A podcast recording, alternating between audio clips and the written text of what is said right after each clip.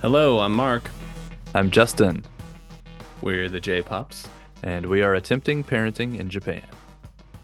Welcome to episode seventy-five. Today we're going to be talking about the twenty twenty-four New Year's Day Noto Peninsula earthquake, among other things. But first, how about some updates? Justin, how are you? Oh, I'm good. What's been going on? What's been going on? Uh, Nothing, just a regular time for you guys. Regular old week. You know, Nico, um, he got a haircut. Uh, he... um. He's, he, I noticed he's really started shooting a basketball instead of just dunking a basketball. He's taken a few oh. steps back, so big that's development. Good, that's good. We that's spent nice. uh, we spent four nights in a shelter uh, because of the oh. earthquake. Um, oh, you don't say. Yeah, it uh, trapped our car in a mountain. We had to climb down that, and then it went to the shelter. Uh, just Nico's, a normal yeah, Tuesday. Yeah, and Wednesday and Thursday and Friday. And Thursday. And then uh, Nico, he started singing a little bit, so I think that's developmentally significant. But uh, anyway, what about you? Any any updates? uh, so there's yeah. a there's a whole lot to unpack there. It sounds yeah. like. yeah, we I don't want to just, uh, I guess, just ignore it and go on with some updates. Yeah, let's. I don't call, really have much. Let's call our time in the shelter. That'll be our segment, and then we okay. Can... We can Our update a little here. Shelter. Yeah. We were deep in the shelter. Um, yeah, I guess I'll just get on with a few. Coda's twenty-one months, doing well. Nothing to report. Um, we haven't been sick. It's been great. All right. That's Emma good. Is nearly four months. She's got another week, and she'll be there. Mm-hmm. And she's doing really good. She's, uh, yeah. developing fine. Not that I want to, you know, shortchange my own kids' update time, but, you know, I think we should talk about this earthquake that happened. What do you think? Yeah, let's get into that. Um, uh, I think, yeah, we, let's just shift the whole earthquake into segmenting. We can put it yeah. right there in segmenting. So yeah. let's head over there ASAP.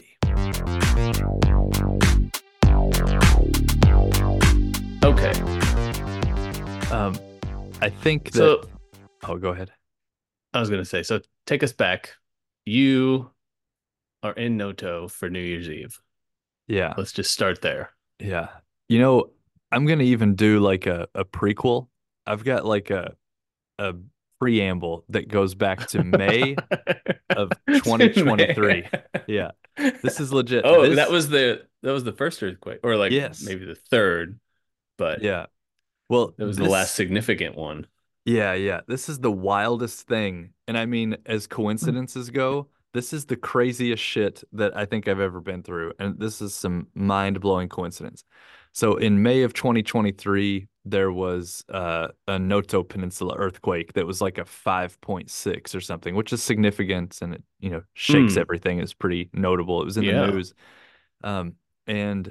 That was during Golden Week. So, of course, during a holiday, we usually go up to the grandmother's house who lives right up at the top of a mountain up there in Noto. So we had in the freed, there were five of us. It was me, Ayumi, Nico, and our uh, Ayumi's two parents, the, my in-laws. We're in the freed, and we were about ten minutes away from the grandmother's house, and the earthquake mm. hit. We probably talked about this on the podcast back in May, but... You know, I was driving up this mountain road and the car started shaking around. And I was yeah. like, oh, is a tire coming off or what's going on? And then our sirens went off on our phones. We realized, oh. oh, okay, it's an earthquake. And then nothing happened, though. And we just kept driving and got to the grandmother's house in about ten minutes. And then, you know, she had a bit of damage. The wall cracked or something. So that was pretty right. much the beginning and end of that story. This time, we had been up because it was another holiday. We went up on the thirty-first, stayed the night, and then on the first, we had like, you know, stayed there, had lunch and everything. And then we were coming back home. We had just left, and we were like, oh, ten, okay. again, like ten minutes away from the house, having left this time. And then the earthquake hit. But it means that we were the same five people in the same car on the same road. And I mean, literally within like a few dozen meters of the same spot on the same road as when that other earthquake hit. And, Justin. Yeah. Are you saying that you're the cause for the Noto earthquakes? Be, I think I might be inadvertently triggering Noto earthquakes by driving my car over the certain spot. Stop taking a freed into yeah. a mountain. Yeah, whatever you do. It's don't angering put, the gods. Put five people in the freed. My friend the other day said it was Final Destination, and eventually oh. all five of us are meant to be killed in an earthquake yeah. on that spot, on that mountain. But it, like, that level of coincidence absolutely blew my mind. And yeah. here's another, like, something I just learned was there's something called a foreshock with an earthquake sometimes, and it's mm. as opposed to an aftershock. Sometimes there's yeah. a smaller earthquake before the main one, and there was a foreshock for this earthquake. There was. That, yeah, yeah, I don't think is talked about much because the big earthquake was such a big story, but the foreshock itself was a five point oh. Yeah. And when that hit, that was identical because the previous one was a five six back in May. Yeah. And so I was driving the car and I was like, it started bouncing around and I was like, this can't be an earthquake because we were exactly here in this car doing this exact thing. There's no way that this is an earthquake. So I dismissed the idea of an earthquake as too unlikely. And I thought, is the tire coming off? And I just like went back to my other line of thinking. So I'm never right in my assessment of what's going on. But um, then, of course, the sirens, the cell phone sirens or alarms go off, and we're like, oh my God, it was an earthquake. You know, this little five point oh thing. Yeah. And uh, then in the car, we were talking about it, like, what are the odds of that? What a coincidence, you know? And then we were just kept cruising down the road. And then it was four minutes later, the seven point six earthquake hits. Mm. And uh, then that's when all hell breaks loose. Because like a five is kind of like a fun, bouncy, s- scary thing. But yeah. then a seven point six, everything's destroyed. And then uh, it's a totally different experience. Well, it's not just the size of it, but the duration. Like that yeah. first five was pretty quick. Yeah. Like I remember feeling it here, and I was watching Emma at the time, and we're standing in the kitchen, and I saw some glasses move, and I felt a quick rumble. Yeah. So I picked her up, and then like I was like, oh, okay, that was just a small one. Yeah. But then that big one came, and it lasts for, I don't even know how long it lasted. It felt like a good two minutes or something. Yeah, I couldn't say. I would like to see the number on it because I was, in my mind, I felt like a minute or more, but uh, I didn't know. And we were basically as close to the epicenter as you can get because the epicenter. You, you're like on top of it. Yeah, it was a little bit slightly just out in the sea, but just right on the on the oh. uh, coast. And we were way, way, way up in Noto. I mean, you could go down the mountain on the other side and then be slightly closer, but we we're pretty much as close as you get. Yeah. But um, yeah, that was the thing is also a five is big enough that once mm. it starts and then stops, you kind of think, because that's the thing with an earthquake, you feel it shake a little bit and you're like, is this going to be like a three or are we starting a nine? You know, what's coming? Yeah. You don't know how yeah. bad it's going to get when you feel the first little shake. But then when the five started and was significant enough and then stopped, you assume like, oh, okay, well, that was our earthquake. And you don't yeah. expect like a much larger one coming up later. Um, yeah. But um, just to get into the actual, the earthquake, like itself, the seven six, we're on the mountain road and there's, it's a proper mountain road, like where it's a sloping, like mountain. So is this dirt? No, it's paved, but okay. It's like where the mountain slopes down really steeply to one shoulder of the road. Okay. And then, then you've got your road that's level, of course, but then it just falls away to the abyss on the other side of the road. You and know, like no shoulder, no like guardrails, no. The where we were, I mean, the guardrails are off and on depending on how right. like narrow the road gets or whatever. So there was a bit, it wasn't continuous guardrail, but there was some okay. here and there. But it was definitely like when you look over to your left, you see nothing because it's just right. it falls away that severely. Um, and it is wooded. It's not like a. It's not like you're in the yeah. Himalayas or anything. So it's, it's tall trees around, but it's like a sheer, like, you know, I don't know what the yeah. percentage is, seventy, eighty percent. Like it's a significant slope. You can't walk over there. You can't drive your car over there. It's just like a straight up, you know, right sheer drop. And uh, we're going on that, and the road's like a mountain road. It's barely big enough for like two cars to pass each other, you know, and then. Mm. Uh, When the big earthquake hit, obviously everything's shaking and like little limbs and branches and stuff are falling onto the car, not like doing damage, oh. but you're just seeing like sticks and stuff come out of the trees. And then uh, the way you know it's really bad is like the road like in a movie, just starts buckling and changing the shape like in front of you. Yeah. And it's like the whole cross section of the asphalt from the right shoulder to the left shoulder, it like the the asphalt would T P itself upward. You know, there Ugh. would be a, a crack, and then it would like come up in kind of a, a triangular prism shape. But it's so big that it makes a little wall and it blocks the road. You can't go through it at all. Wow. It's like it would be up to the hood of your car or higher. And so um, we I saw those, and that was probably, I would say, ten or twenty meters ahead. I saw that, and I was already slowing down, so we weren't going to hit it or anything. But yeah, the asphalt made like a wall in front of us. And then I stopped and looked behind me, and the road back there was crack was uh, breaking along the seam in the middle and dividing in half, you know, like how a road right. like splits on a seam. And then the side that goes down the mountain, it was sinking a little bit, and like just the whole side along the like the down mountain side, it was like sinking here and there and making little mm. divots and, and not little, but, you know, like longer than our car, it would kind of make like a little hollow. The pavement would right. just sink down a bit. So um, that was worrying because yeah. like, like ten or twenty meters ahead, you can't go. ten or twenty meters behind, the road splitting in half and falling away a little bit. So you can't go that way. And right. then uh, you just, the thing about that moment is you're looking around, and I don't know how everybody's mind works, but when I was like looking at it, I just want something to base a decision on, right? You know, you have to decide like, I want to do the safe thing here. What's the safe thing? What are the variables? What's the info? And then you look around and it's like, well, even my best decision is meaningless because yeah. is a, is that one of these massive trees going to just fall and crush the car? Is a boulder going to come rolling down, or is a full rock yeah. slide going to come down, or is this road just going to vanish and we're going to like landslide down the, this little gorge? Right. And uh, then you realize I could go forward five meters. I could go backwards five meters and any of those things could happen, or I could just stay here. And uh, then you just, you try your hardest and think as hard as you can and as quickly as you can, and realize that even that doesn't mean anything. Right. And, uh, it's a real kind of like helpless feeling because you can always game it a little bit, but there's just like nothing to do, you know? And kind of a, uh, yeah, crapshoot, like what part of what road, like nobody yeah. knows that until it goes. Yeah. And then that's the only thing you're look searching for. So it's really kind of desperate. And uh, yeah, that's a scary thing to so be faced with. So how long did you guys stay in the car then? Because obviously you stayed in the car during the earthquake. That's the safest yeah. spot. Yeah. Well, uh, the one thing I landed on decision-wise, I was like, the only thing I can do is at least stay mobile. So I decided I'm going to position the car between the road problems in the front and the road problems behind me and get kind of mm. in the middle of it. And then I'm going to gamble on drive rather than reverse because it seems easier to like jump forward.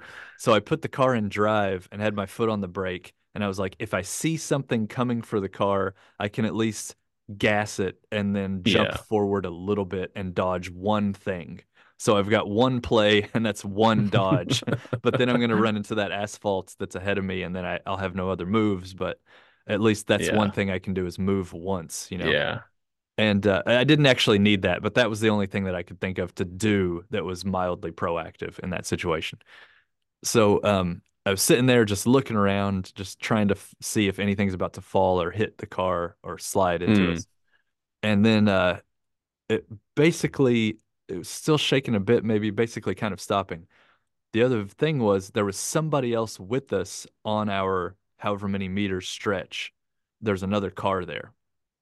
And oh, like in your caravan or like just some random person? Random person. And we didn't... Oh. Yeah, we didn't know him, uh, but he was behind me, and uh, I guess I didn't even notice him. Maybe he was quite a bit behind me, and then we stopped, and then he approached, you know, as he was, like, trying to maneuver and get away from the danger. But yeah. uh, he was a crazy old dude, and, and his wife was in the car, too. They were, like, quite an old couple, and he came up behind my car just honking his horn wildly, like, out of the way, out of the way, beep, beep, beep, beep, beep. And then I was like, man, you can get around me if you want, but good luck with the asphalt wall that you can clearly see that's blocking everything.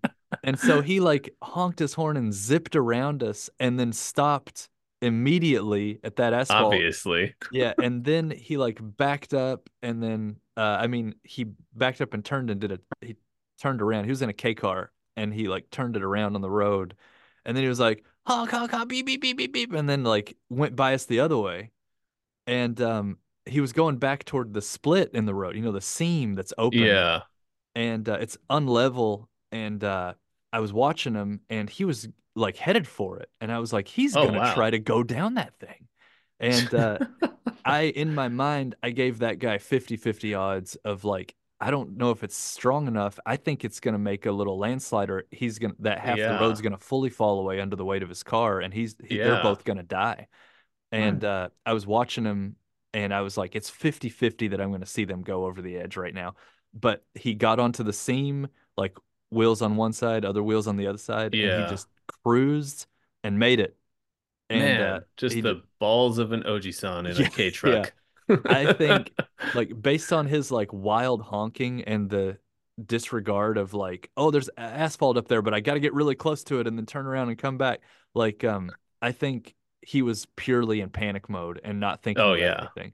Oh and, yeah. Uh, I don't think it was calculated at all. But he went down. So then we're just sitting there, and uh, then it stopped. But then we're like on this mountain edge, and the road's so messed up, and we're like, right. what do we do? What do we do? And so we uh, we decided like, well, his car made it down through the seam, so mm. we should go right now and try to make it down too, and maybe we can just drive all the way down the mountain and get out of here. And oh. so I turned our car around, and then I just gassed it up and just went over the same like broken seam pavement that was kind of like uneven, and yeah. I was nervous about it, but also thought like, if you go fast, and plus he made it, and so it should be okay. So we like we zipped down that, and then almost immediately, because it's curvy and you can't see very far and it's all trees and everything, we encountered that same car again. Oh, okay. Because uh it, another scene another wall yeah another wall, and it was just okay, literally you can't drive there because it's like the asphalt's just sticking up straight. Yeah.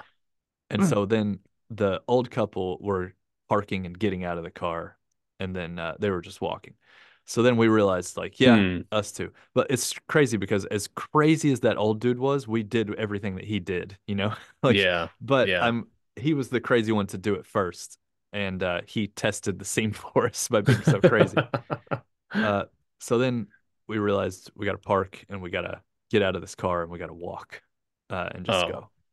So... So at this point, you didn't go back to the grandma's because you were too far?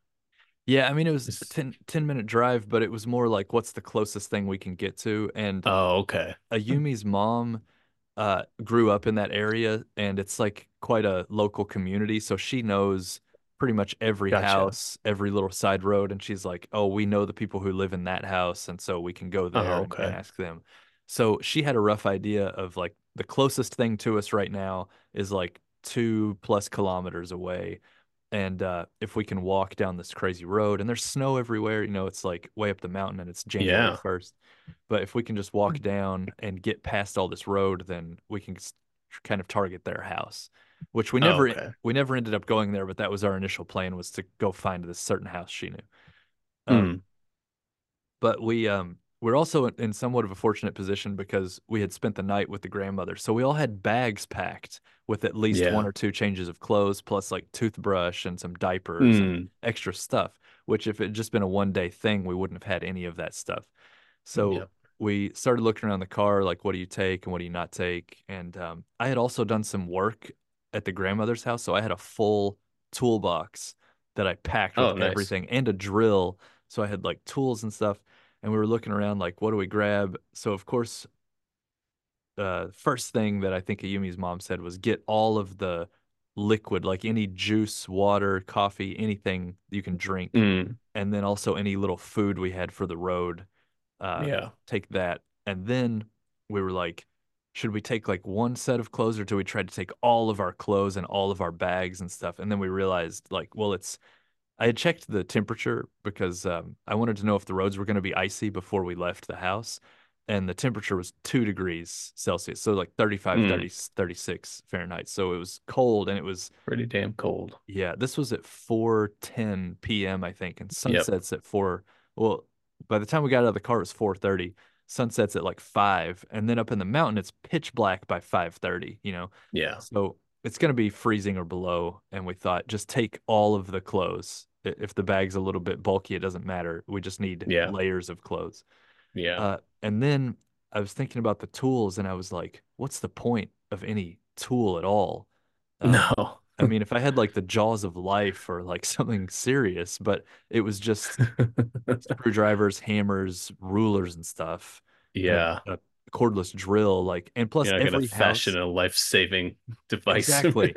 And then like every house that you pass has essentially the same toolbox. So yeah. why would you grab like twenty pounds of tools or any tools? Yeah. So no. it, it seemed very fortunate at first to have tools. And then I thought, that's the least useful thing here. We just got to get out of here. Yeah. So um, another key thing uh, was I, I had the baby carrier where you strap it to yourself and put the baby in it.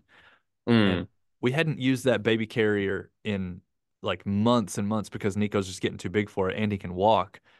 But um, anytime we go anywhere, I take that baby carrier because I think, like, what if we have car trouble, we run out of gas, and then I end up needing to walk kind of far with him. Yeah. Then I need to just, even though he's too big for it, I need to just strap him to me. So I had that in my hands on the thirty-first, thinking, like, I need to make space in the car. I could just ditch this. And I was like, nah, if there's car trouble, I better keep this stupid thing. Mm. So I did. I had it out of the car and then put it back in the car, and I was really grateful. So that would be some parenting advice, is always have a baby carrier in your car. Oh, uh, yeah. Until the kid's whatever, at three or four, until he physically cannot fit in it anymore. You yeah. want to be able to walk with him a long distance. So, um, I strapped Nico to the front, and then I put a bag on that was kind of big. It had all my clothes and all Nico's clothes, and I mm. wore that on my back. And then uh, Ayumi and her dad took their bags with clothes and diaper bag, and then Ayumi's mom took her bag, and Ayumi's mom actually took a shovel that we had, which was a good move. Um, mm. It was a really, it was a collapsible shovel, uh, so it was easy to carry. Nice, and you know you could run into rock slides and snow covering the path and all that. So that sounds was a like good... a countryside lady for sure. Yeah, she knew the roads. She knew the like what to That's do good. in a way. So so then you guys left that car there, and it's just still, I assume, on that little mountain road. It's theoretically still up there. Um, theoretically, we, it is Schrodinger's uh, car right now. It is. I I thought that exact phrase before. It's one letter away. It's Schrodinger's car. Um, we left it on the first and just walked away. I left the, this was Ayumi's dad's idea, but I left it unlocked and left the key in it because eventually mm. if it survives, somebody's going to try to repair that road, and then they'll need to move the car to continue repairing the road. So right. uh, we'll possibly help them out to do the work faster, and we'll possibly get the car back sooner um, because yeah. I just left the keys in it. So uh, we just walked away from it. And, um, then later, this was on the third, I think, January third, we talked to a guy, and we mentioned that we left our car somewhere. And then by the description, he was like, was it the blue car? And I was like, yeah, yeah, that's our car. And this guy was like somewhat in charge. And I think he had been out surveying roads the day before. Oh. And he said that he saw that he saw our car. And um, this was in Japanese, of course, but I, I think I understood what he was saying was that it stuck out to it stuck out to him because it was in such a bad place. And he was he said he also noticed that there was a child seat in the car, and then he thought that it was quite sad for the, for the family uh who had that yeah. car there with apparently a child. And I was like, yeah, yeah, I guess it was, wasn't it? It was. Yeah. But um at the time, this is something I noticed about every element of the story, is that there's bad stuff that happened, but mm. it was, at the time for us, we felt like they were solutions. You know, it sounds bad when you tell it, but at the time we yeah. were happy with certain things. Like we had the yeah. baby carrier, and you're like, oh, thank goodness we had this baby carrier. This is like making our lives so much easier. But then when you yeah. tell the story, it's like, he strapped that baby to his chest, climbed down the mountain, you know. But for us, we were like overjoyed that we had that thing, you know. Yeah. And from our perspective, all this stuff was really quite positive because, like, the situation's yeah. bad, so you're sunken down to this, like, zero, you know? And then any yeah. little victory that you have is, like, a little boost up for yourself. So um, I think it sounds worse than it was from our, our perspective, you know? Yeah, for sure. But, I mean, my initial thought for that whole thing is, like, that road's going to get washed away while I'm on it. Yeah, well, that's the concern. And then you don't even know your future. Like, maybe the road could already be washed away, and then you'll just yeah. reach a point where you can't go anywhere because yeah. if the road's gone, you're talking about like a seventy or eighty degree, like, dirt mountainside yeah. slope that goes way down. So you would just have to stay there. There would be nothing yeah. to even try. Uh, so we encountered everything but that when we walked down that road. Like, there that's were good. little, not boulder boulders, but like that would come up to your thigh, like sort of boulders mm. that come down that were in the road, easy to walk around, of course. Uh, there was like a storage building barn or something that collapsed, but it only covered yeah. it only covered half the road, so we got around that. There mm. was a uh, even a moment, or there was a section of the road where a rock slide had happened, and it was snow and dirt and rock, and it was like more than waist high, but mm.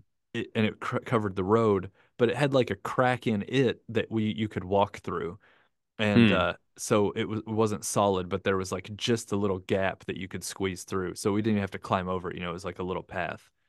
And, this sounds uh, like the opening for like a video game that somebody would make. Like, yeah, escape from the disaster area to get to the next level. And yeah. you're like weaving through stuff. It was. And there was always a way, you know, it wasn't like we yeah. were ever hopelessly stuck, which we could have That's been. Good. Some people were, I'm sure. But just for us, yeah. we always had some way. Um, and then nice. There was like way uneven pavement. We crossed a couple of bridges, like old mountain bridges. And you know how bridges like interlock to the road proper with some kind of metal teeth, yeah. like locking system? None of those were flush. You know, it was like it's too high or oh, too yeah. low. You could tell that things had really shifted. Um, but it was also, I had Nico. So um, half it was to protect him as the baby, but then half it was because I was going to be off balance carrying all this baby weight, you know? Um, mm. And then carrying a backpack as well. And it's now getting pretty dark and there's snow and then the road, like the pavement's loose. Yeah. And sometimes you have to step up a foot or two and down a foot or two and everything's all a question mark. So I asked them, I said, like, can I just never lead in this walk? And then Ayumi said, like, yeah, we should put somebody ahead of you and somebody behind you to make sure mm. that you don't, like, because if one of them trips and stumbles, it's no problem. But if I trip and stumble, then I like crush, like land on you Nico crush or a baby. yeah. So I felt uh, a little bit of pressure there. Yeah. Uh, so I just stayed in the middle and tried to watch my step, and then tried to do what gotcha. Other people did and like uh, step in their footprints to not get on some uneven thing that hadn't been tested and so on. Nice. So, um, how uh, how long did it take you guys to get to that mountain shelter?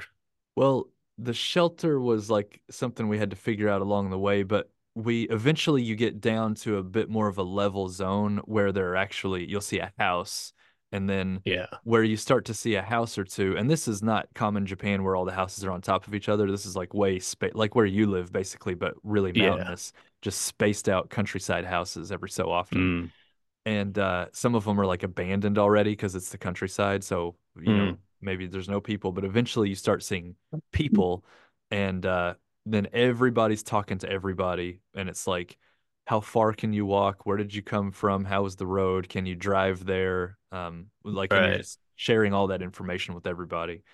So uh, then we started to hear in this area, the shelter is, it used to be an elementary school. Now it's kind of an arts center, um, but it's mm. standard elementary school with like a gymnasium and some classrooms and stuff. And uh, small, very small one, but it's there. And uh, they said, that's the evacuation point for this area. That's the standard evacuation gotcha. Point. So that's where people are going. So then we changed our course and tried to head there, which Ayumi's mom has all this in her mind mapped out. She knows exactly where to walk and which little mm. unmarked road to take to get there. So uh, we're going that way. And we keep talking to people and talking to people. And they're saying like, ah, yeah, we heard that shelter's like filling up because everybody's going there. And there's another place that they're checking now that could be a secondary shelter. And so maybe hmm. we should go there instead. It's not open yet, but um, it's not full either, of course. So maybe we should try that one first. Oh, I see. And so um, they're going to see if it's like intact, and then maybe it's good enough we can stay there.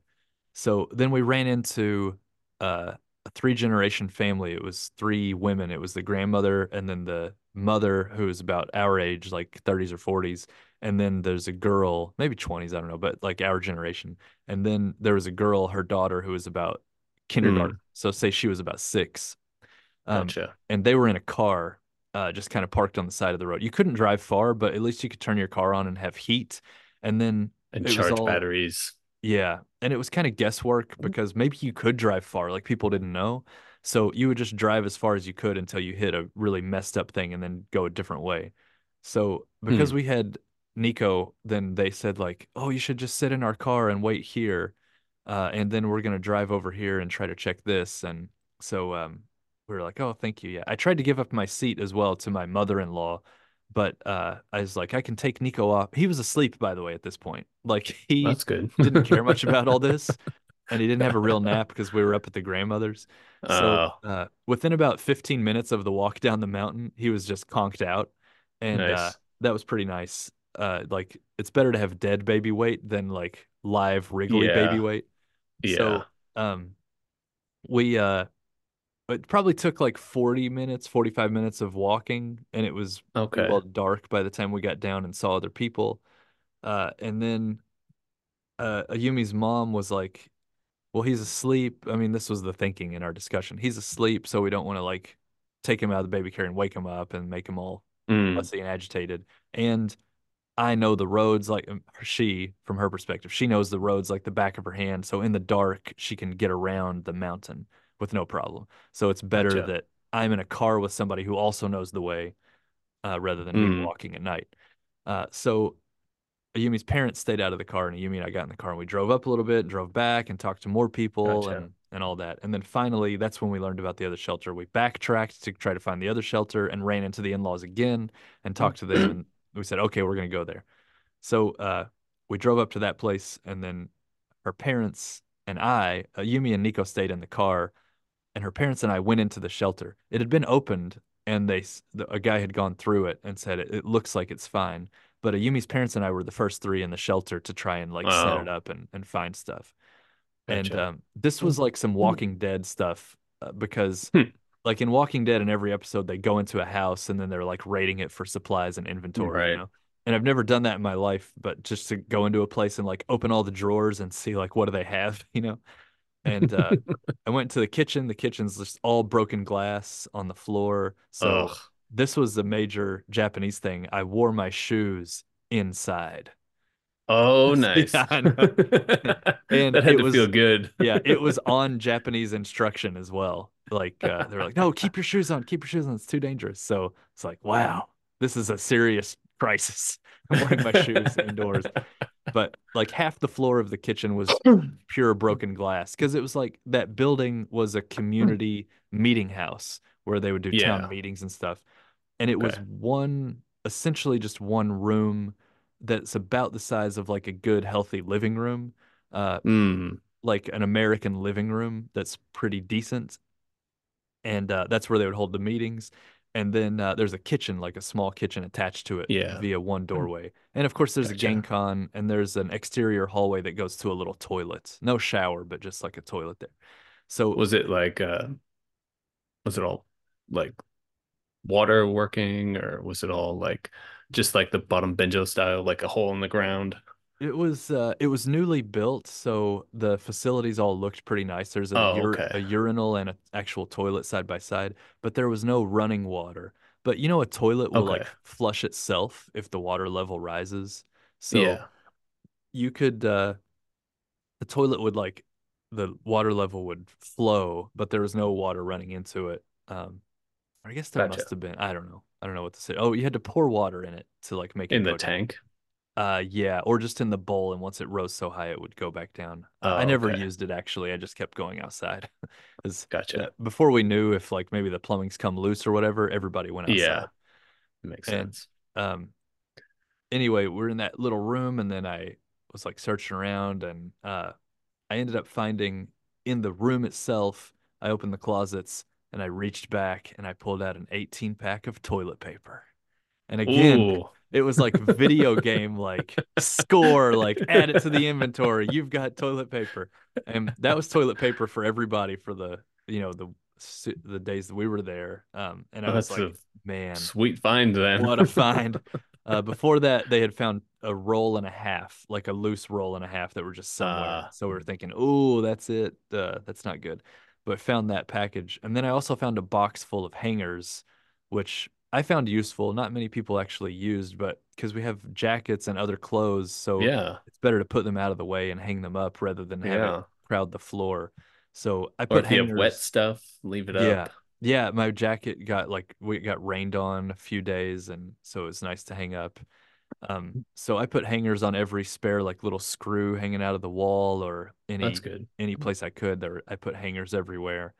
Um, and then there were a few kerosene heaters because it is a meeting house, and then yeah, you know they're going to be there for just the regular meetings. So uh, oh. we dr- were they the freestanding out. or the ones you have to plug in? They're freestanding, so um, oh, okay, that's no good. electric required. I don't know if that was foresight on their part or if that's just what they bought, but uh, mm. it was just a straight like light a match and turn on the kerosene heater. Oh, sweet! Um, they had three of them actually, so it was we put like we used two of them in the little room, and it was decent enough. That's good. Um, but anyway, by the end of the first day, seventeen people came to our shelters, but four families, basically. Between these four families, it was seventeen. Gotcha. And as a family goes in Noto, it, the majority of the people were old, like elderly yeah. people, you know? Like family yeah. is like two very old women who show up together, and you assume they're related, I guess, two or three yeah. like that. And then we had the youngest kid and Nico at one, and then there was the other family that we rode with in the car. They had that girl mm. who was like maybe six. Uh, but then everybody else, well, there were probably some teens in another family, like older teenagers, actually. Uh, so okay. I guess it's a good mix of ages, come to think of it, but it was more than half uh, elderly. At this point, had you figured out what happened to her grandma? Because I assume she was still back at her house. Well, yeah, right after there was still cell phone coverage. Um, and oh, okay. After that little five earthquake, they called back to the house immediately, and they were like, oh, yeah, it's crazy earthquake. And then after the seven point six, they called again from the car, like while oh, we were okay. scrambling around trying to get our stuff together. And uh, we learned that they were fine. Um, oh, did I mention that Ayumi's uncle had driven up to do oh, the no. New Year's as well? So as we were about to leave, like within an hour or two, he showed up actually on New Year's Day, and oh, um, okay. he also, you know, was raised up there in the mountains, so he has like the yeah. know, the know-how of of living up there, kind of removed. Okay, from... so she wasn't all alone, and yeah, and gotcha. Of course the uncle's in his sixties, and I suppose yeah, he's probably right at sixty or a bit over. Yeah, and the um the grandmother is I think eighty-nine now, so crazy. It's the two of them, but. The thing is, they're the most capable people that I know of, like, because the eighty-nine-year-old grandmother still farms and stuff. Like, she yeah. maintains, I think, four fields by herself. And she, uh, like, she's a J A member. She is a farmer. So uh, she handles everything. When she goes to her farm, she carries a stick because she said every year she sees at least one wild boar and she has to fight it with a stick. You know, like, that's her daily life.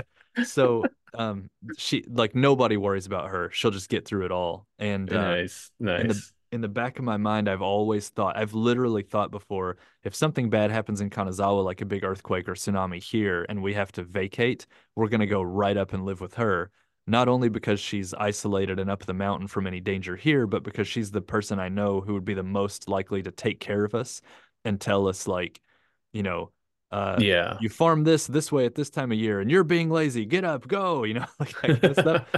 So, uh, if she had us yeah. there, then she would just tell us what to do. And she's the most capable person I think that I know.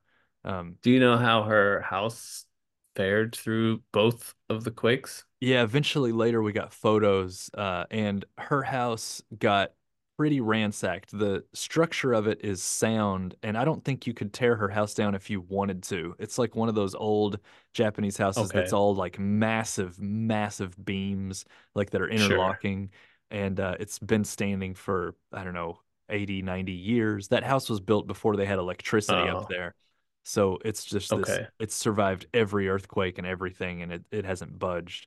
But the walls themselves, like the clay wall or whatever, you know, yeah. wall, that all like cracked and fell down. She has a lot of the sliding doors with big glass panels in, and those glass pieces shattered all over the place. Right. Paneling in the kitchen, the paneling fell off the walls. So it's it looks bad, uh, but with a few thousand dollars, you could get her house back to where it was, I think. Hmm.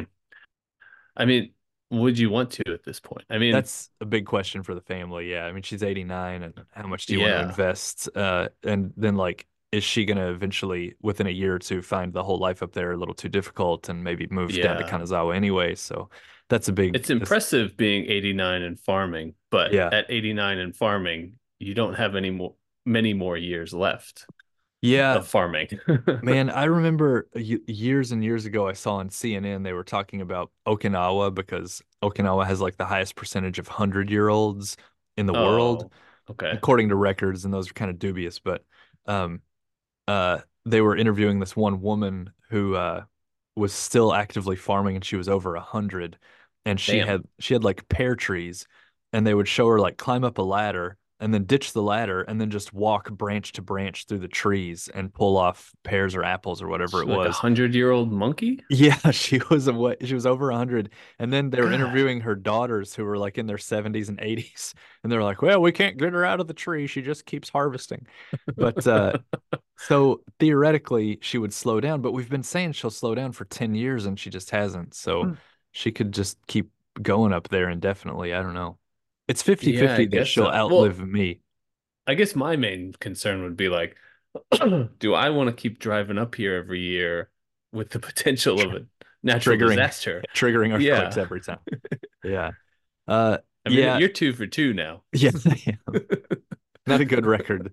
last no. year or so uh but there she has stayed some winters down in Kanazawa for like a month or two at a stretch, um, okay because the snow is the hard thing. You could easily, right especially with the snow that comes off the roof, sometimes you open the door and it's like ten feet of snow literally. Yeah if it's a heavy snow and then it slides off her massive roof, then uh yeah she gets stuck up there a little bit, and then she has to shovel her own way and that sort of stuff, so that gets hard to deal with, and then that might push her over the edge to come back to Kanazawa. I don't know.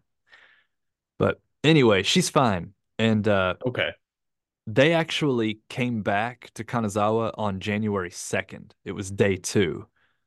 And, oh, really? Uh, I th- would have thought that was impossible, but it's her son. Uh, Shun is his name. He has a four-wheel drive car that's okay. uh, not like a low-riding station wagon, but kind of a station wagon-y, like... Uh, a little bit gotcha. higher off the ground thing, four-wheel drive, and it's a RAUM, R A U M is the name oh, of the car. Oh, yeah, I like those little cars. Yeah, and uh, I think he has it because he lives in a little bit a little bit uphill here in Kanazawa anyway, so I think he has yeah. it just to navigate his own roads, but he's also raised in the mountains.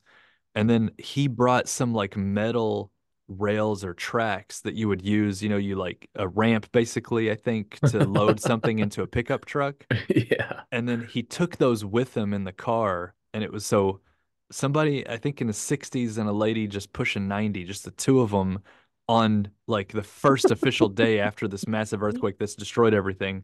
And he took those tracks and he would drive through the mountain. And then if he came to a bad part of the road, he would lay them down and drive over it and then pick them up and then keep going. And wow. he just did that over and over and over, and it took him an entire day, but he eventually got all the way to Kanazawa before anything Crazy. had been repaired. Like, that blows Crazy. my mind. Yeah, that he actually made it. Uh, and then he was saying, like, the next day, you know, eventually we got a little bit of cell phone coverage. It was spotty, and then it vanished entirely. But he was like, I think I can come up and get you guys, you know. But, but by that time... It was, and the crazy thing about him, if you meet him, he doesn't really talk, and he works in the city office. So you view him as like a pencil pusher, uh, uh, like cubicle guy, you know, not like an action guy. Yeah, but he's got all of this in his background that he just can do it because he grew up for I don't know the first twenty years of his life or so in the mountain hmm. environments. Um, crazy. So he's got all that in his back pocket, and uh, but by that time, actually, the third day, the fourth day, the roads were more controlled. And they needed to limit traffic for like emergency yeah. vehicles and stuff, and you would get turned away. So yeah. he, he got out before the system came in and sort of like took over control of the roads for yeah. rescue and all, uh, and yeah. for, you know, rebuilding and supplies and everything. So, so in all that time up there, you didn't have anybody like no S D F or anything, like checking you guys out, being like, is everybody okay? Like, here's some supplies. At the end of day two, I heard somebody say that the S D F was in the area. And then on, on January third, at day three, I saw S D F trucks. But we, uh, I think it was the end of day two, maybe like ten o'clock at night, somebody came by and they gave us like shrink-wrapped Red Cross blankets. And they said, how many people are here? And we said, whatever. And then they gave us X number of blankets. So somebody was there in an official capacity giving blankets.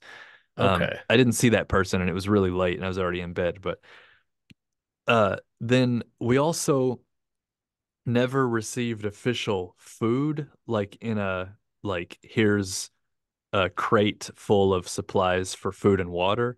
Uh, we we got food and water, but it was mostly... people would go down to their house because there were people in the shelter who lived just down the road, but oh. the shelter was where people gathered, and it was a safer building. So you don't stay yeah. in your house, even if your house is right there. Yeah. Uh, so they would just walk down to their house and get some food and then bring it back. But of course you're trying to feed like seventeen people. So every meal was pretty sparse. Um, like, uh, okay. Like one day's lunch, it was literally an onigiri, which is a little rice ball, and it was a no ingredient, no topping, just here's a handful of yeah. rice uh, in plastic. And uh, then maybe it was a miso soup with it as well, which is just water, basically, you know, with yeah miso. So um, that would be your lunch. Or then I remember one day we had dinner, and it was like, a, what do you call the bowl of rice with meat on top? I can't remember the word. I don't eat this. It depends on the meat, I think, right? Isn't yeah. it like gyudon or... Yeah, a don, if right? It's got egg, oyakudon. Yeah, it was that. And they gave us... They had those. And I think it was pork or something on top, and then and rice okay. in the bottom. And it's a bowl. And it's definitely what you would order for yourself, for one person in a restaurant. And then you would also have a couple of side dishes and a drink. But they gave us that bowl, and they were like, okay, this bowl is for you, Ayumi, and Nico. You know, it's like oh, this God. one bowl. But then there were like, there was food kind of flowing around. Like uh, somebody would be like, oh yeah, I got some mekons. And one time somebody said, I think it was day two, they said like, we have no power, so here's all of the ice cream from the freezer that we have. And it was Score. like, a, yeah, it was a plastic bag full of, I was like, why do you guys have so much damn ice cream? It was like a, an enormous amount of ice cream. And uh, we just like, everybody get two ice creams or whatever and just eat them. Um, so uh, otherwise they're just going to melt. So we had Man, like, what a day for Nico. Yeah. That was the other thing, like child wise, um, for the parenting aspect of the J-Pops, it's like all bets are off for food. You try to, you know, control like, oh, don't give them too many sweets, but we were giving them chocolate. It was like, here's a, you know, those little single serving ice creams with a spoon. We just fed him a whole one and he was loving it. Um, But it's just like anything we can get into this child is going to be good. Uh, we also, there's a thing that you do, like uh, you prioritize the kid, of course, because, right. and it's not, uh, honestly, we weren't starving, starving. Like we were hungry every day, but we weren't sure. like a- afraid of where the next meal was going to come from, because there was always some little bit of food coming. Yeah. You're hungry all the time, but you know that there's probably some I food feel around. like. I feel like this works really well with your kind of extreme dieting mentality. You were yeah. probably like, oh, I can do this. Yeah, exactly. And I, I have been like used to hunger. And actually my weight's come down a lot, uh, but with the new uh, kind of more extreme diet that I'm doing. But even up that there. New those, Year's diet. Yeah. Up there, I lost about five pounds because we were hungry all the time. And I, I weigh yeah. myself every day. So when I came home, I weighed myself out of curiosity. And I, I went down about five pounds, even after like the last year of not eating much anyway. I lost right. a bit of additional. Um, and uh, I told that to somebody yesterday, uh, Yuko at, at Curio, and she was like, I can tell in your face. And I was like, oh God. but um, but again, it sounds bad from the outside. Like, oh, you were hungry. That's bad. But from the inside, we were like, man, there's food coming all the time. This is good. Like, yeah, this is, this yeah, of course. Nice. And so we felt very positive about it. Um, Though, again, we were definitely hungry. But uh, yeah, it, so it wasn't about Nico. It wasn't that instinct of I have to sacrifice for myself so that my kid may live, because it wasn't that dire, you know? Right. It was basically, I don't want him screaming in this room because he's slightly hungry. when yeah. there's like seventeen people that are going to be annoyed by it, and then they're yeah. all dealing with problems, and I don't want to make another problem by having a screaming one-year-old. So yeah. like anything that we got our hands on, we were like stuffing Nico with it, and then we would eat just the scraps of it and uh, just try to like get him to a content place because there were already enough problems. I gotcha. That's good. Um, so take me through like the, uh, the finally getting out of there. Well, um, not to rush your story, but yeah, no, there was, uh, that was hit and miss because as I was saying, like, the communication was next to nothing because um, we there was cell phone at the beginning, but then because there's no power, eventually even the towers die, you know? Right. And the towers, I heard, everything up there is just what people tell you. I heard that the towers have backup batteries to get over a hump, you know? Like if there's a oh, okay. power outage for a day or two, then there's enough battery to keep your cell phone active, but then eventually even those batteries died and the towers fully died, so there was just no right. cell phone available at all. And uh there, there was never power when I was there. We were there for five days, um and I didn't see mm. any electricity where we were. There was another shelter, that the main shelter that we walked to eventually to communicate with them. Uh they had a generator running, so there was some limited power that you could get in there. I don't know if everybody could oh. just plug stuff in willy-nilly or if it was more controlled. So here and there they had generators, but I never actually saw electricity for those five days. Um, gotcha. But uh, anyway, it was hard to organize rides and how to get out because not only like our car's stranded, so we have five people that need to go a few hours south.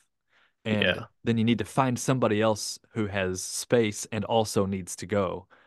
And uh, that all has right. to be word of mouth. So you just have to walk around and go to other shelters and talk to people. And then, oh, this guy's brother. So at these other this. shelters, then there's no other S D F or any other anybody there in an official capacity helping organize anything, right? What I think what happened, um, my sense of it was, is that, you know, in Japanese neighborhoods, there's always organization behind the scenes, like somebody's the honcho, like in charge of the neighborhood yeah. right now, or like this guy used to be on the community board for whatever.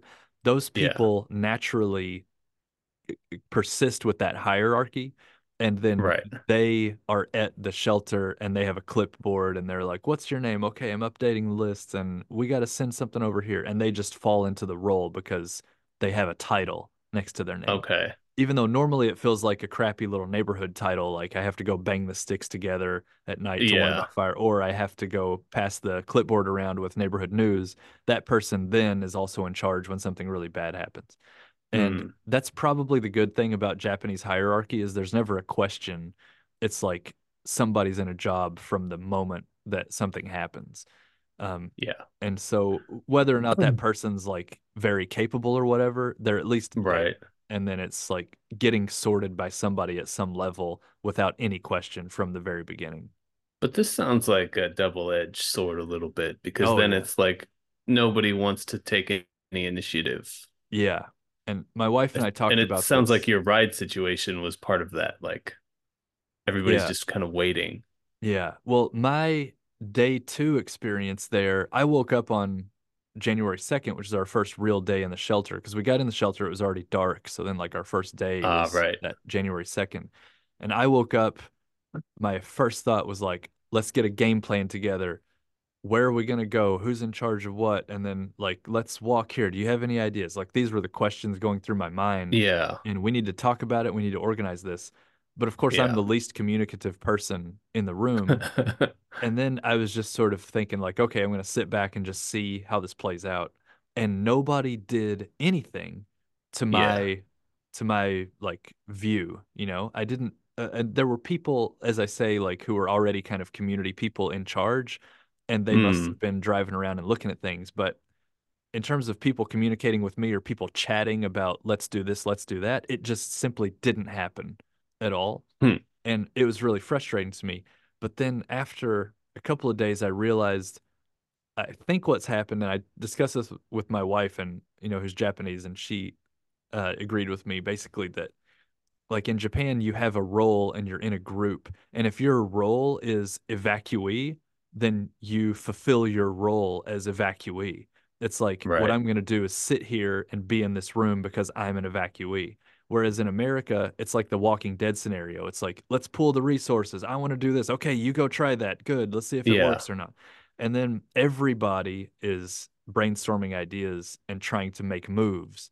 Whereas yeah. in Japan, everybody is identifying what they should be doing according to their role and then doing that to the fullest. Or not doing. Yeah, even if the role is do nothing, they're like, got right. it, I can do that. And then they do nothing.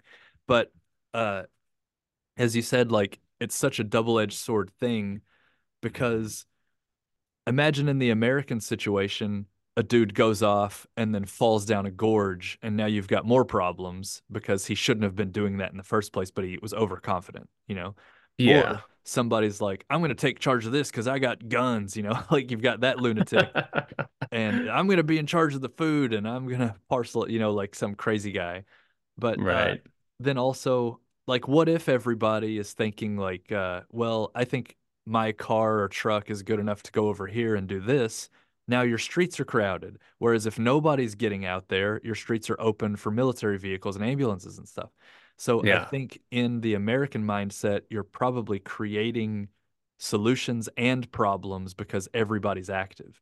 But in yeah. the Japanese mindset, you're just letting it happen and then letting the solutions come much more slowly than they might, but in more of a paced, methodical way, which feels right. very frustrating as an American whose instinct is to try and start solving whatever you can. Right. And so I think I think that holds up as what I was seeing, like the explanation of what I was seeing in terms of people just not doing stuff. That makes um, sense. And it actually might have been better to do that. That hmm. might be a better path because, like, if you have trust in a hierarchy and trust in a system, which Japan, the entire society as a communal society, oh, yeah. is like, we have trust that there's an organization somewhere taking care of stuff. Oh, yeah. If you just rely on that, then it is actually happening because there's F D S. F- S D F is activated instantly, and they're trying mm-hmm. to solve stuff. And, like, emergency yeah. services are thinking about it, and you can be fully secure in that thought. But I think as an American, I was saying to Ayumi, in the back of your mind, you're like, well, we don't know that they're coming up here to help us right now, and we've got to take some command here, you know?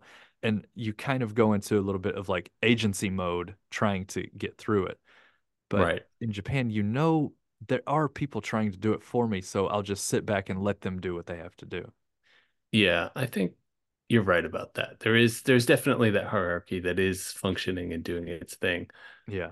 As the American, my first thought is, though, I want to try to control the situation a little bit so yeah. I have a better understanding of what's going on, you know, what what my capacity could be and that kind of thing. Yeah. So if I was in your your situation, I probably would not have been as cool about it. Well, man, I was, I thought day two, I'm just going to see what happens and see how it unfolds. And then the night of January second, that day two, I went to bed really frustrated. And I was, like, resolved, like, okay, day three, I'm going to start making things happen a little bit because uh, I'm not just going to, is it going to take like a month? Like, when am I going to yeah. go back? Yeah. And meanwhile, we have, we're not going to be able to bathe our one-year-old. Uh, we have no diaper supply now. Like, I mean, the diaper supply is not adequate for even a few days. No, you know, like six diapers to begin with, or five or something. Uh, well, at least then, he's not a constant pooper. Yeah, exactly. His constipation's paying off. Although he got into the swing of things up there for some reason. He was like oh, shoveling God. in food, eating more than he's ever eaten, crapping twice a day. But um, that, here's another parenting tip. This was a little bit of a MacGyvery thing, but um, if you ever find yourself in this situation, it's very old up there. You know, everybody's old. So um, we. So they all have diapers. They all have, there's diapers, but they're adult diapers.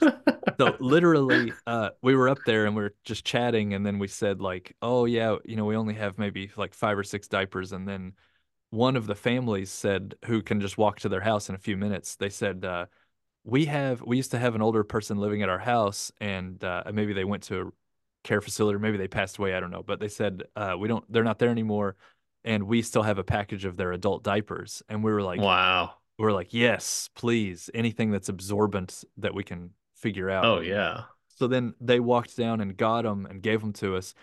They gave us uh it's actually kind of a huge liner, I guess, that's meant to go in your underwear or something, but it's definitely adult sized. Oh, and okay. It, it didn't have tape on the sides, and it wasn't like a pull-up, you know, with leg holes right. or whatever. It was just a big sheet that I think is meant to sit inside your underwear. And oh, okay. Uh, we more like a woman's sanitary pad kind of like like that, but like quite, but really massive, like maybe a over a foot long. And damn. Uh, yeah, and it's really designed to, like a diaper does, goes all the way up, all okay. the way back, and like to your, you know, to your waist in the front, and then around and up to the, your waist in the back. And so sure. it's obviously too big for Nico. So at first we like cut those in half and put them inside his diapers, because his diaper oh. fits him, but we just made like a liner and insert yeah. basically. And then cutting it in half made it a little too small, so we just kept the whole sheet. So it was like coming out of his pants in the front and coming out of his pants in the back. Uh-huh. uh, but it, but then we would slide that inside his diaper so it fit to him. And then he would go and we would change him, and his baby's diaper was totally dry. And well, we were like, good. It worked. So we were throwing away the adult diapers, liners oh, that nice. we had made. And uh, I think he wore one diaper for like three or four days because it never got wow. wet at all. The adult diaper contained everything. So that's, and again, that's one of those things. It sounds kind of sad, but then yeah. for us, that was a pretty big victory. It's like, well, diapers taken care of. That's no, man, that's, that's great. Like I was thinking this whole time, like, oh, they had like two diapers, that poor kid's just pooping all over. Yeah. yeah. uh, we, it was like a solution just landed in our laps yeah. that was a little bit awkward, but it, um, it okay. worked. And we even, we took some for the road too. We took like three of those for the road in case, you know, we yeah. got sidetracked or couldn't make it all the way. And when we finally got home, I was like, I'm keeping these things. Like, this works, man. I'm just going to have him wear one of these for a day at the house, actually. But it saves us a diaper, you know. I'm not throwing that away. That's good as gold. Um, so uh, we actually organized a ride for January fourth. And um, it's kind of a complicated story. It was like somebody in another town who was previously in our shelter, but then had moved on to another town, and then they were in a different shelter. Oh. Then we're going to go meet with them, and then we're all going to go down together. But w- this was all like really hard to discuss, and it was a lot of word of mouth. And um, huh. then finally day four happened, and the people that were supposed to, were supposed to ride with them to the next town to meet up with the other people, as soon as we got out of town, our cell phones connected to like one bar of some random tower oh. that's still operating. They also, they sent up vehicles with towers on the vehicles. Like it's a... Yeah, uh, I heard they were doing that. Yeah, like an A U car. Like A U is a cell yeah. phone carrier. An A U car with a, a tower that you can yep. stand up on the top. So you'd see those around, and then... But we, you have to be an A U person to use that one. So like we never got to use it when, even when it was outside our door, you know. Oh, what a bunch of dicks. Yeah, seriously. Um, if you'd like to sign up, like somebody's out there with yeah. a clipboard, give me your emergency bank account information. Services. Yeah. Okay, but, sorry about uh, the disaster. So that's going to be six thousand dollars a month. Yeah. But I don't know if maybe it's incompatible or whatever the situation is, but uh, we... like got out of town, and then our cell phones all started going ding, ding, ding, ding, ding, ding, ding, ding, because everybody oh, suddenly got right. messages. And the people we were riding with checked their voicemails, and they said the roads are not open today because they need the roads closed for only certain vehicles. And gotcha. so it, we were hyped on January fourth, like we're getting out of here. And then uh, yeah. on the road, we were packed up. We said our goodbyes, got in the car, eight a.m. We're like, we're going to make it home. And then within twenty minutes, we got the word, and we pulled over, and then made some calls, and those people found out that the roads are actually closed. And so we just uh, turned, turned it around, and sadly came back to the shelter, and like got uh, our blankets out again, and got our mat out again, and sat down in the corner again. Um, but then uh, we had worked on another ride with another guy, and it was like his brother needed to come back to Komatsu, which is south of even where we mm. are. And so he was going to pass by Nonowichi, where we live, and he could drop us off. But the ride that he offered, he said, I'm going to leave, depending on a lot of stuff, sometime on like January seventh, eighth, or ninth, I think is the window, he said. Oh. And so we were like, yeah, just if you have spots in your car, even two spots, we'll take two spots, and we'll send one parent with Nico, you know, like just get yeah. Nico back to civilization and real yeah. diapers and real food and all that. And uh, he had three spots, and we were like, okay, Ayumi and Nico and I, we can take, that'll be great. But we thought it was going to be like a week later, you know? And oh. uh, so then we kind of ditched that ride because we had something on the fourth, but then the fourth fell through. So then we found those guys again and told them, like, yeah, we're back on for that ride on the seventh through the ninth. And uh, then that dude just randomly showed up uh, at our um, at our place.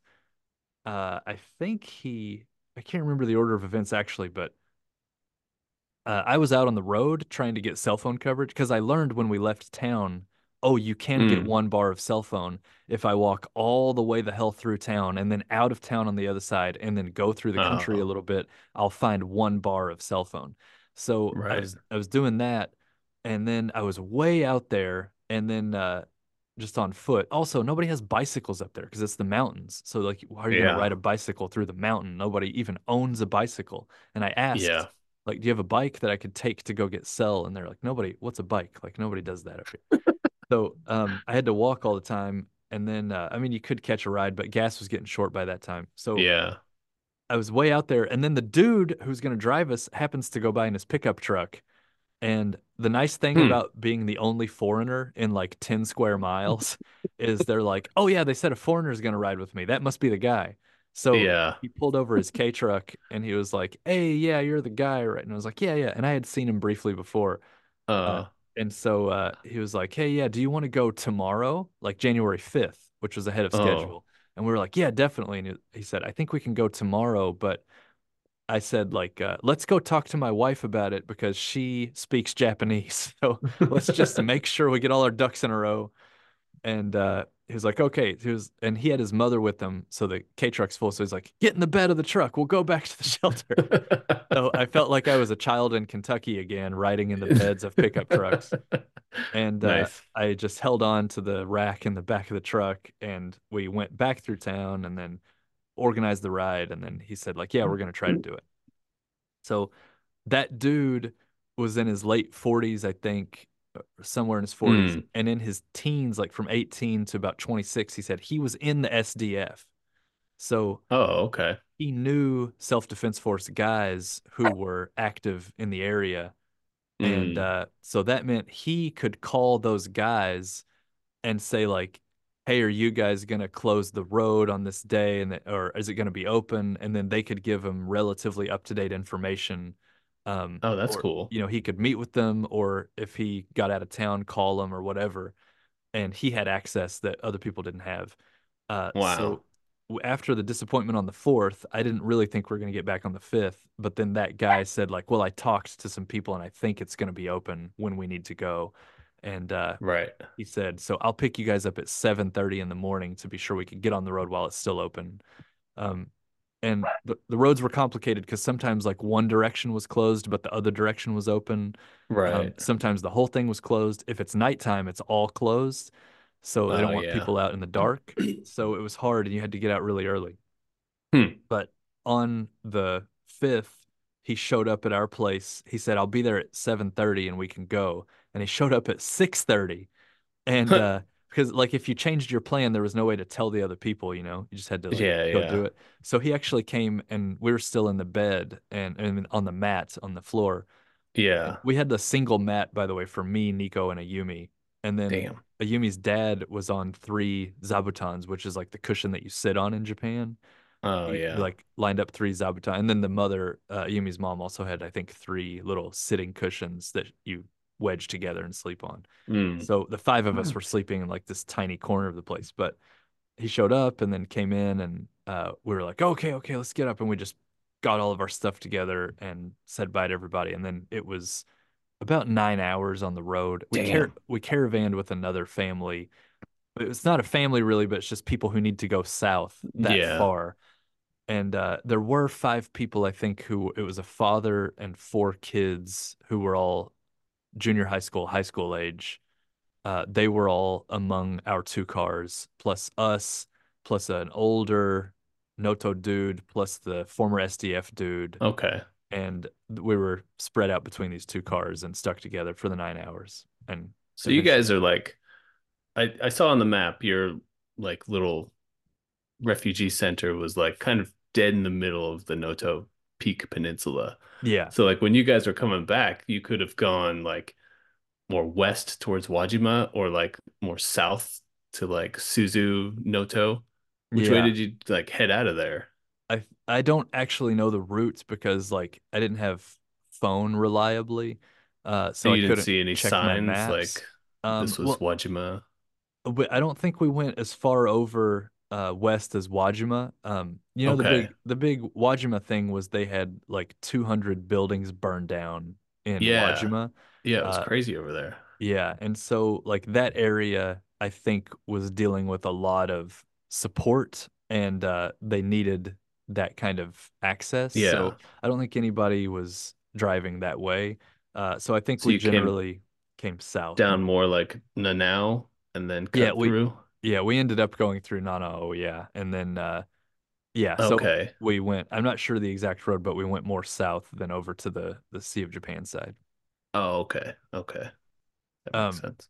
But the crazy thing is, I think for the first like five hours of drive, which it's supposed to be about a two and a half hour drive door to door from yeah. my grandmother's house to our house, for the first five hours, we were still in Noto. Uh, and yeah. it was like that drive was incredibly slow and stop and start for so many reasons. Like a road would be single lane and it would have those like, you know, red light, you wait for two minutes oh, and then yeah. all the traffic comes through and then you get the green light and then you use the single lane, that sort of thing. There, yeah. That happened several times because A, maybe half of the road had collapsed, but the other side was fine. So you would just go on the side that was fine. Um, or B, there was a massive rock slide and then they only cleared enough of it just for a single car's worth of path to go through. Oh. And I mean rock slides that were like two times as high as the car itself. And with yeah. massive boulders and stuff, and with construction equipment around where they had made a path. Or uh, C, a building collapsed and was in the road, but they cleared enough of it that you could just drive around it a little bit. Um, mm. And then also there were certain sections of areas, like the whole town or several blocks of the town was closed off because of too much destruction. So then you take like little uh, tombo, like roads through the fields, and you're trying to navigate like a line of cars through fields um, yeah. on like single lane little paths. But then there was also moments where it was like, um, uh, oh, hold on, I lost my train of thought. There was also like, okay, this road is fine in terms of the lanes open, but it's all cracked and busted everywhere. So you have to go about three miles an hour over the busted up parts. Right. Um, and we saw loads of vehicles with just either totally flattened tires because they hit oh, a chunk of too asphalt. Hard. Yeah. Or there was a car that must not have, sometimes it's deceiving because it look it's all black and it looks flat, but then you get up oh. on it and you realize there's a little drop off or something, or there's a bit that's sticking up. We saw a car that would have hit like something like that at full speed, and the whole front of it was just ripped off, and the tires oh. popped and everything. Damn! And like the it just shredded the bumper. So you have to go so slow, uh, and yeah, just and cruise around left and right, take all kinds of detours. Yeah. And the other thing was, even if a road was like best case condition, like two lane traffic, you know, um. there were so many ambulances and fire trucks that were coming through with sirens. Yeah. Everybody would have to very slowly part over to the shoulders and create a space in the middle for an ambulance to cut through. Yeah. And then very slowly, like, get back into it and then keep going. So, man, it's crazy. It's like that. Just like, I mean, that's like forty miles, I think, from my yeah. house. Yeah. And like the roads around here are perfectly fine. Yeah. Well, the wild thing, that was the craziest thing about finally getting back into Kanazawa, is you get into Kanazawa and it's like people like, oh, there are shops open. And yeah. there are people on the streets having a lunch in a cafe. Yeah. And, uh, like when I was coming back, I was like, I wonder if people are back at work and everything, or if like convenience stores are open. It's like, yeah, of course, everything's just open. It's fine. Everything's here. open. Yeah. But it was literally, I mean, a two hour, what should have been a two and a half hour drive or two hour drive. And uh, if, even for us, it was just one day's travel, but it's a totally different world because basically a few ro roads are impassable. Mm. And if the roads are impassable and there's damage, you can't get up there to repair things well enough. And then yeah. it quickly becomes like you're living like it's a hundred years ago and going on word of mouth and everything. Yeah. I remember, like, going up there when uh, I did my cycle ride around. You've done it too. You've cycled around Noto. Just getting in and out of that region, there's like only just a couple roads. Yeah. Like you're saying. And like they're not very good to begin with. Yeah. And then you throw this massive earthquake that destroys half of them. Yeah. And it's also like I was thinking, I was writing about it for the paper, and then I was like, you know, from A to B, the road is broken in, I don't know, hundreds of places. Like, yeah, you could spend a good amount of time repairing it, and then you go ten meters and you'll need to spend an equal good amount of time repairing yeah. that, and then another ten meters and, and so on. Meanwhile, you've got to clear off a house off of this part and clear off yeah. a boulder off of that part. And if that's your one of two roads, it's like, yeah, you're going to be suddenly very isolated. Um, and something I don't know is, what do the ports look like? Because it's all surrounded by water. It's a peninsula. Right. But there was this tsunami, so I don't know if the ports are accessible either in terms of even little like piers and stuff. I don't know what that's like on that side. No idea. Yeah. And Noto has an airport, but uh, we stopped at the airport actually on our way back because it's oh. it's got generators, and um, yeah. it's also kind of a hub of supplies. So we went to Noto, we stopped in the parking lot at Noto Airport and walked into the airport, and there was a table of just diapers and uh, baby wipes. Oh, that's and cool. And it's all sizes. And then we walked up and we were like, what do we do? And they're like, you just take diapers. You know? Like, that's what it's there for. And yeah. so we found uh, Nico's size of diaper and took like three diapers just because oh, still we didn't know if we were going to be able to get back all the way in the first day.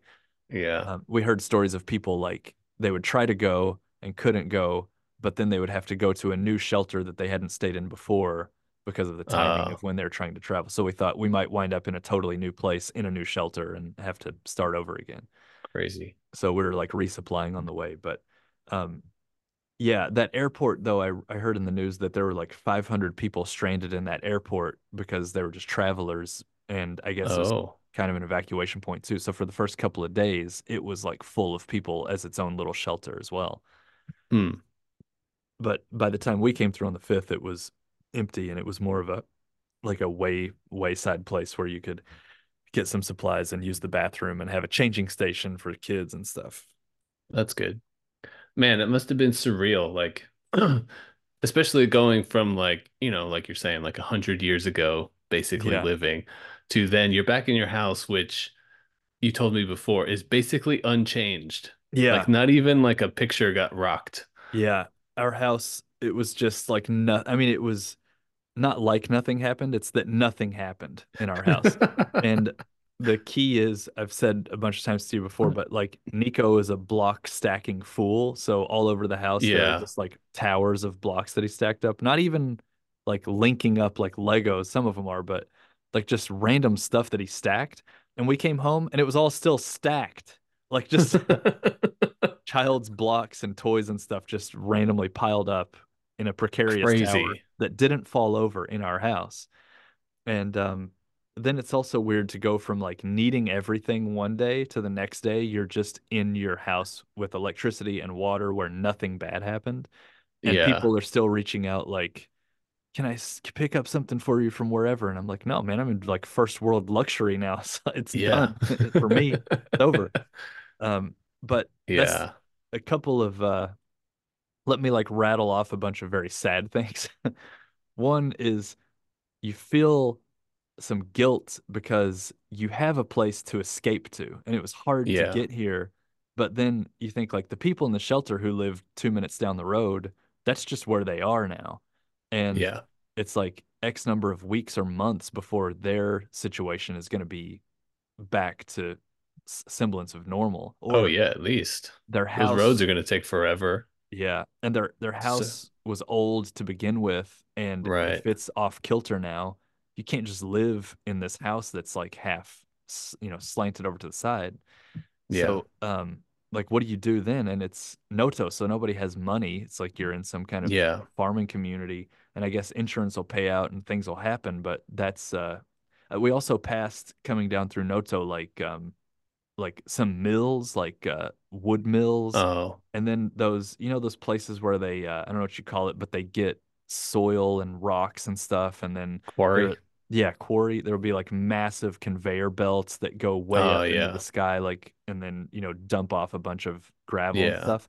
Those, like, everything had just fallen down, and oh, so yeah. the quarry's done for. You need all new machinery to start getting those materials available. Uh, again, you know, and of course you can bring them in from outside, but as I saw, it takes that, a I while. Was, yeah, yeah. I was thinking, like, man, there go your availability of the materials, the prices of the materials, and all that's going to be affected just because these yeah. places fell apart, um yeah. like lumber mills and everything. The machinery falls over, and you're like, well, that's the end of our lumber mill, I guess.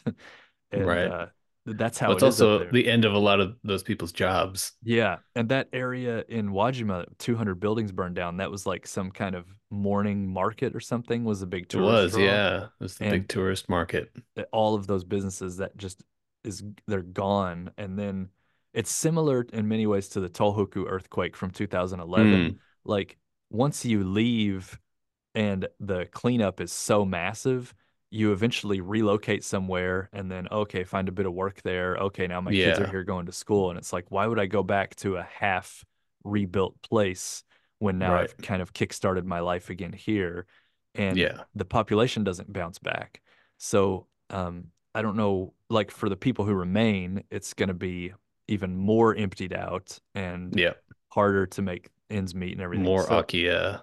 Yeah. So, for, first of all, we came out of it, like, literally not a scratch on us after mm. even the earthquake itself and coming down the mountain and all that. And then, like, staying in the shelter and being a little bit hungry, who cares? And then you, you have a place to go back to that's fine. Uh, but we're like the rare people up in that area that have a place to, like, go back to, you know? Yeah. So um, that, I don't know how that's going to work out. And then the people that we're in the room with for all those days, I remember everybody, you know, and you just think, like, wow, that person's kind of going back to, like, nothing.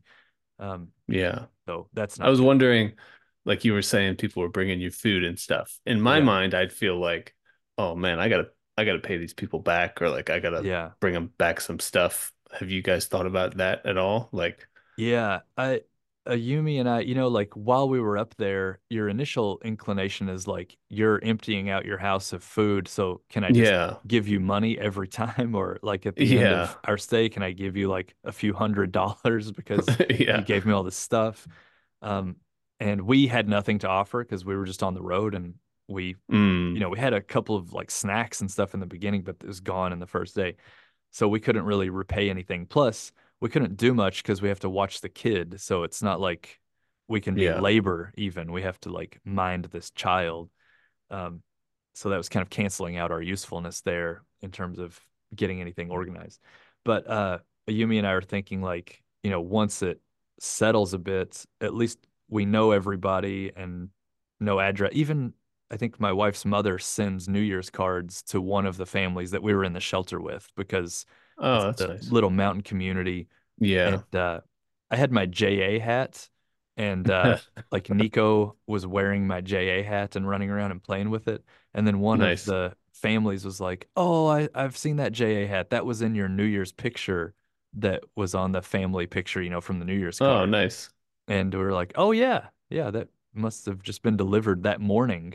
Of the first, you know, yeah, they delivered the New Year's cards. So uh, people kind of knew of us, and we know of them through the mm. in-laws.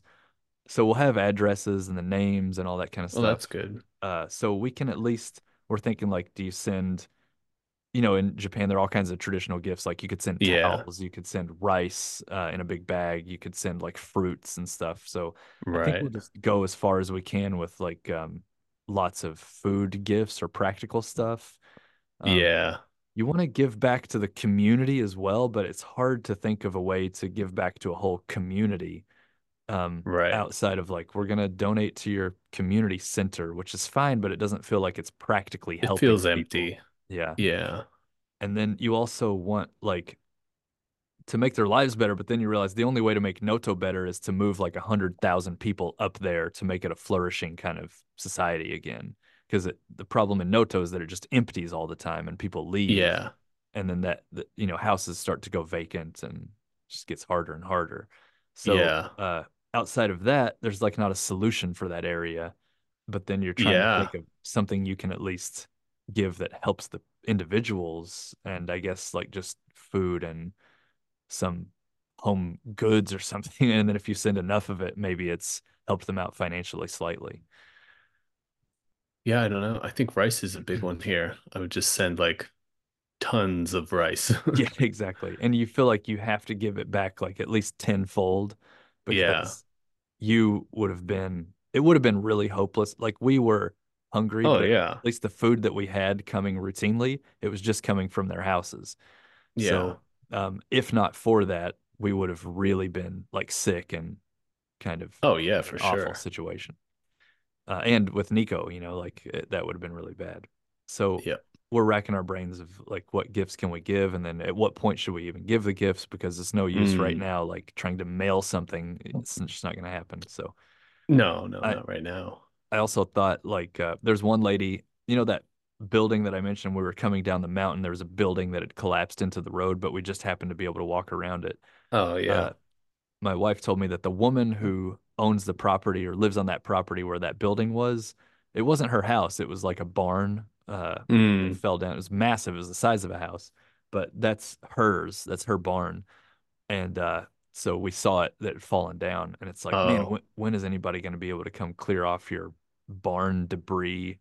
And uh, yeah. And whose responsibility is that? I mean, does she have to pay somebody now? Yeah. Or it's does a, the government like help with that stuff? Yeah, it's a very good question. So I thought at some point I can go up there, like just physically, and try to clean off some of the property, but I don't really know how to do it or like what the well, time. Well, it's going to be a long time before you're able to. Yeah, before you can even. It's because drive up. The roads are fucked. They're still yeah. sending rescue people, and I mean we're still having earthquakes multiple times a day. Yeah, and you have to be, like, that lady has to be in the position of, okay, now I want to get rid of the barn, you know? Yeah. She's probably got a hundred other things that she has to do before yeah. she tries to clean that barn up. So it's a lot of, like, moving parts, and right now it's just a lot of question marks. But our goal is to just uh, help those mm. people as much as we can. Also, I feel that, I mean, just on paper, we have to be better off, like, even before the earthquake, because we're, like, younger in Kanazawa with two jobs, you know, in our family, yeah. and up there it's like kind of struggling farming community. Yeah, so I feel like we need to like pump a bunch of uh resources at least into the individual households where we were staying with those people, you know, that like yeah one-on-one really helped us out in the first yeah. place. I think that would be ideal. Yeah, so it's just a matter of learning how to do it, and then learning the timing, uh and mm. we'll see what we can do at that point. But we're highly motivated to do it. So when the time comes, we'll do it for sure. Nice. Yeah. All right. Um, I feel like we could talk about this all day, but yeah. we are getting a little yeah long in the tooth. Yeah. Does that work here? yeah. yeah. We can wrap up segment ten and uh, do a quick japati. Yeah.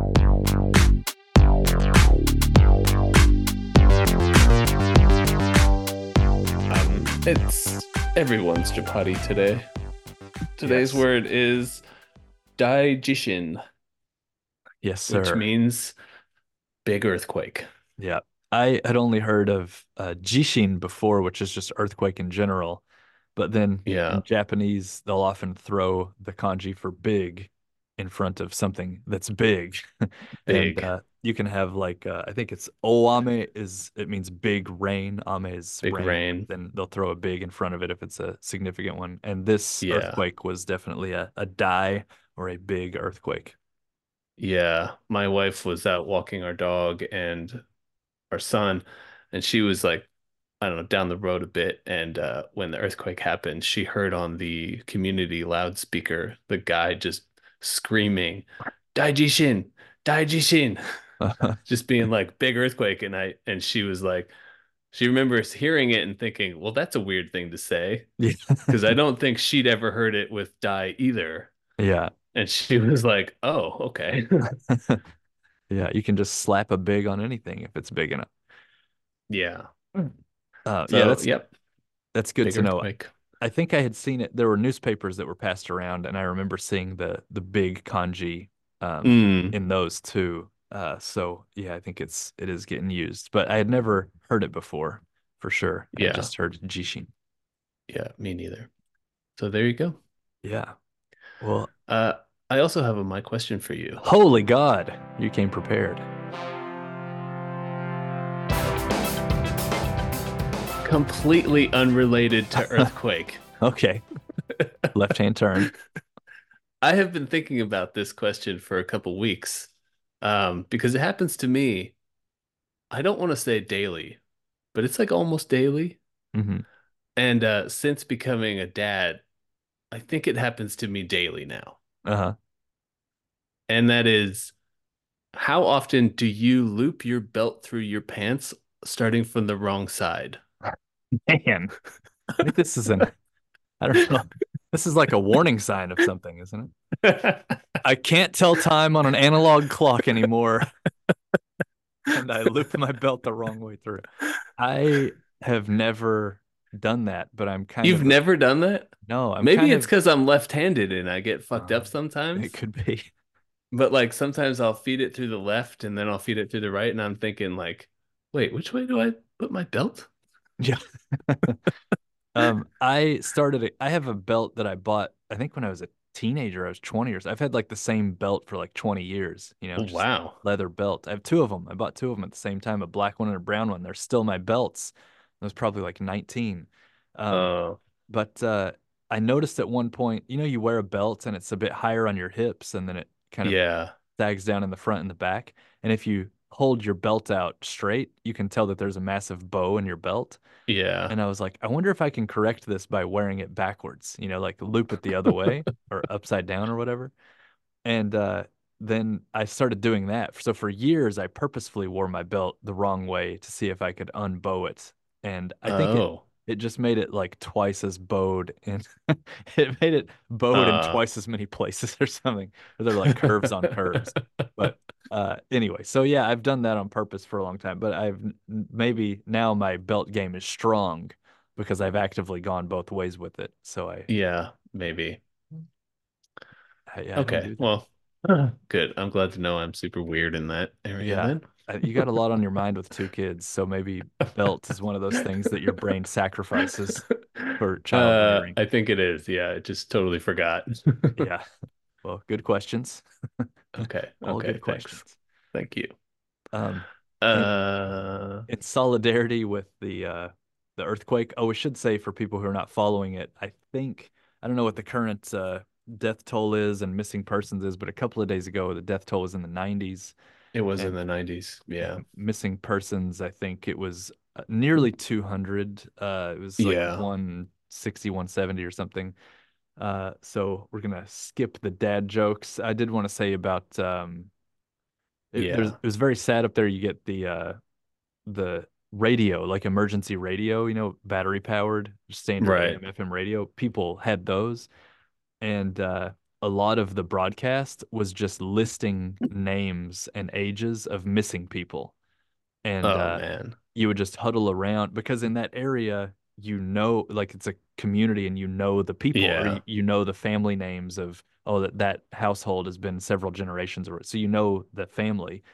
Uh, yeah. And especially when we were riding back in the car all day, uh, the dude who's driving us is from that area, and he had the radio on to one of those. And just the radio is just lists of names. And then the dude, every like tenth or twentieth name, he would be like, oh, no, oh, man. You know, and like I him, and then they're reading off ages as well. So you hear like oh. all, all range of ages from older people to like single digit like children. Yeah. Know? And uh, then you realize it's a family, and they're listing everybody and all the ages of everybody. So Uh, that was really like a shocking, sad thing, but uh, it's, um, yeah, something in those, in that neighborhood, like a bit, maybe the death toll's past a hundred now, I'm not sure. And then something a little bit south of two hundred people were missing. And uh, I don't even know the injuries. I mean, hundreds and hundreds of buildings gone and burned and everything. So that's, mm-hmm. those are the stats, and that's um, pretty sad stuff, but Uh, it's at one hundred twenty-six dead, I think. Oh, rally! Wow, so that's um, that's popped up. Yeah, last couple of days. Um, they say that there's a, a three day or what do they say, a seventy-two hour like golden period, oh, they call it, yeah. of finding people. But then after yeah. seventy-two hours of being trapped, then you start to like, there's a drop off in terms of surviving it. So uh, it's been, what are we on now? The sixth or seventh day after. Mm. So yeah, I guess the numbers yeah. are going to uh, jump a bit. Uh, but um, you had a, you had an ill-fated foray into dad jokes, which was oh. our in- inspiration for avoiding dad jokes today.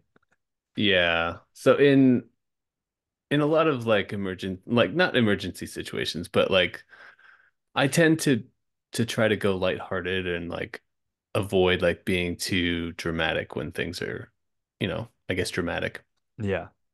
And so when people started messaging me to see how we're doing over here, I was trying to like ease the tension a little bit in my messages that I would send back to people. Uh-huh.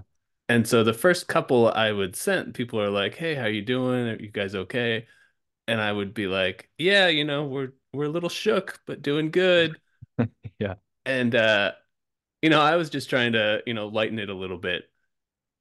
And I realized after the second time I sent that, and I got no positive response from either of those. yeah.